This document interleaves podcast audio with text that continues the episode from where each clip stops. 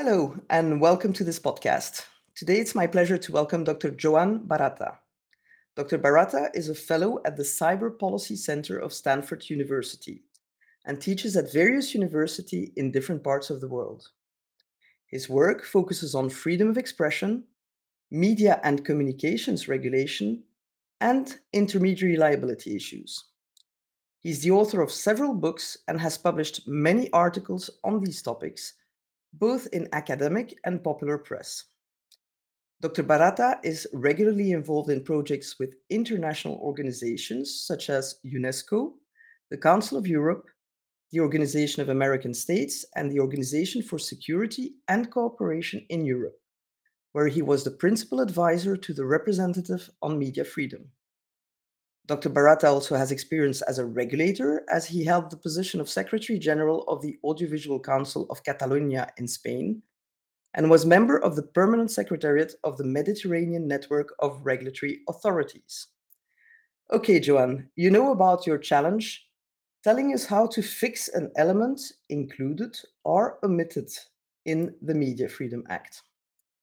Yeah, what I've chosen, uh, first of all, thank you. Thank you for the invitation. It's a pleasure to be in the podcast as usual.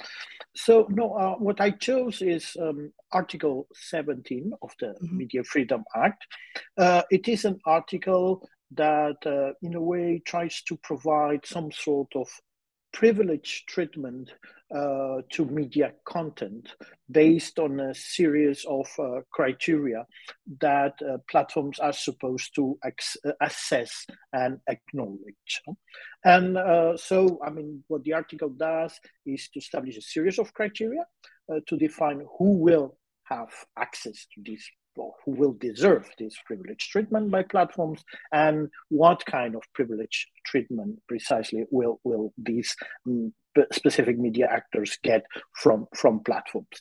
And I think that uh, this article, although uh, I see the, the intentions or the good intentions that are behind it, uh, um, has particular problems, uh, particularly when it comes to the definition uh, of uh, what is media, uh, the, the requisites that media need to meet in order to enjoy this treatment, um, the fact that this is something that will have to be assessed basically by online platforms uh, based on very very open uh, criteria and even the kind of treatment that is i mean included defined in the in the media freedom act um, uh, is has some, let's say, uh, is not precise enough in terms of what it consists and may trigger um, cases of clear discriminatory, unjustified uh, treatment of speaker, certain type of speakers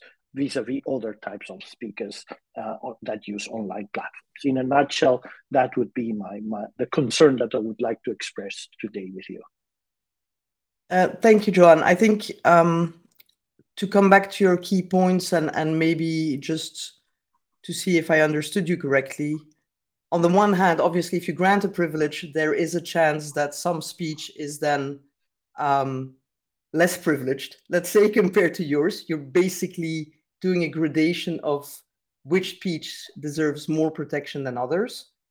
And even though I think everyone agrees that journalism is extremely important for democracy and, and you know freedom of the press and, and their speech is, is important, um, it is not clear that if you do that gradation, you are not uh, pushing back speech of, I think you mentioned in some of your blog posts, NGOs, you know, other civil society actors that also play an important role as watchdogs uh, of democracy, that you push their speech maybe back. Because obviously platforms when they moderate have to decide who they moderate first i guess or who they give a special treatment to. Is that is that a correct understanding of of, of your concern? Indeed, indeed, this is what I, I meant to say.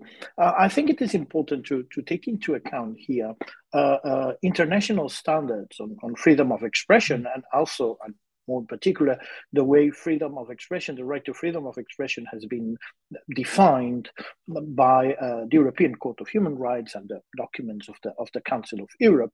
And w- what we can say here is basically, I mean, that, that, that the European Court of Human Rights, international standards, do not necessarily protect specific categories of speakers, but they instead instead tend to protect specific categories of speech, no matter who the speaker is. No? Uh, and for example, political speech is particularly protected. Uh, and this includes speech from journalists, but also speech from other actors, including, as you said, for example, NGOs, activists, uh, uh etc. Uh, speech on matters of public interest is particularly protected, but this doesn't mean that journalists have the, or professional journalists have the monopoly, or let's say traditional media have the monopoly when it comes to reporting on, on matters of, of public interest. So making this separation would exclude, um, let's say, identical types of speech that are being disseminated by actors that are not media, at least according to the limited definition of media that the, can that can be found in the current version of the Media Freedom Act. Thank you so much, Joan. I think that that really clarified the issue to me, which is at the end of the day, if you if it's speech that's protected and not the originator of the speech as such, that is a very difficult thing to define. I think in an act, uh, and one would hope that maybe the practice of rolling out the DSA, the Digital Services Act, you know, and working with digital service coordinators would be a better de facto approach, case by case approach, than maybe a bland media privilege that that is there and applies to certain organizations and not others. Um, thank you so much. Uh, so I guess how to fix Article 17 is not an easy one, and maybe it's not fixable at this stage. Yeah i think i think that i mean first thing is that we, we shouldn't make it worse. Uh, first thing that, which is something that sometimes happen uh, uh, when, when it comes to amendments etc and the other thing is that um, i believe that uh, in some cases we can we can acknowledge that the fact that platforms must be particularly careful when it comes to certain types of speech. And now, if we think, for example, of the conflict in Ukraine, uh, people reporting from Ukraine, but not, not only journalists, but perhaps individual citizens who are, let's say, reporting on what is going on. I mean, this is something that platforms need to be very careful about and not to immediately label it as violent or extremist content just because I mean, some, uh, let's say, violent images are being shown. So, I mean, I think that platforms need to adapt and protect, for example, in crisis situations or uh, moments where, I mean, it is very important to, to receive direct reporting, direct information from the ground, not to, not to limit speech uh, in very important circumstances. But again, this is not about a certain type of speaker. This is about protecting speech certain types of speech in specific circumstances. So I think that the way to fix this article would be to take this direction, huh? to, to, to kind of, uh, let's say, provide clear indications to platforms to avoid.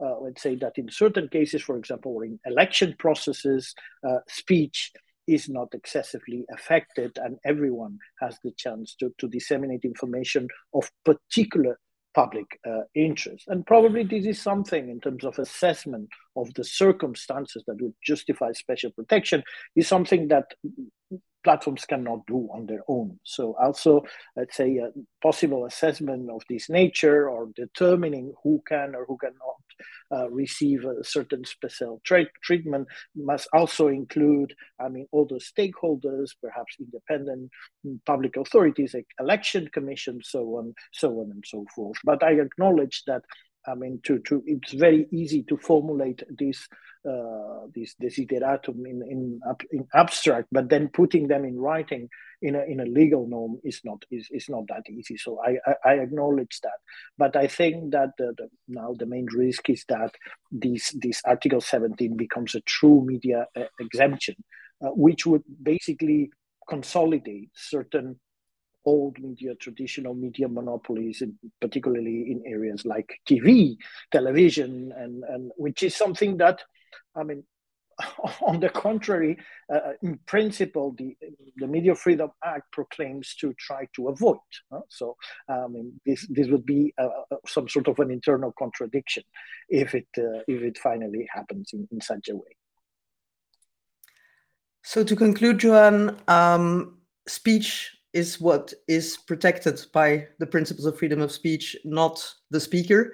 Let's put it that, that way we need to avoid in the European Media Freedom Act to create a media exemption uh, as such that consolidates or puts forward certain traditional media over other alternatives. I mean, we know about citizen journalism, we know about, as you said, during the Ukraine war, nearly every citizen is a journalist at the moment reporting on what's happening in their town, in their village.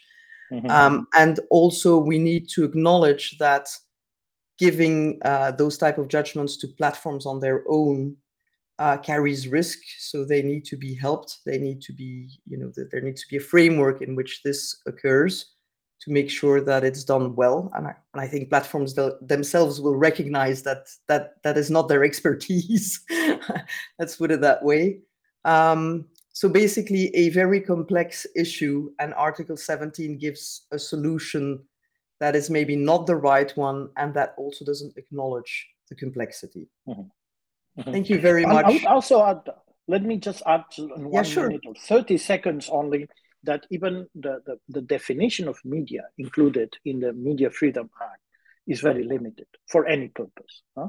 because basically it basically refers to audiovisual media the way i mean it is already defined by eu law and press publications uh, it doesn't acknowledge other forms of reporting or journalism, if you want to call it this way, as, as media. And this is already a problem uh, that we can find, I mean, in the main definitions of, of the Act. I mean, it's something that also deserves to be noted here.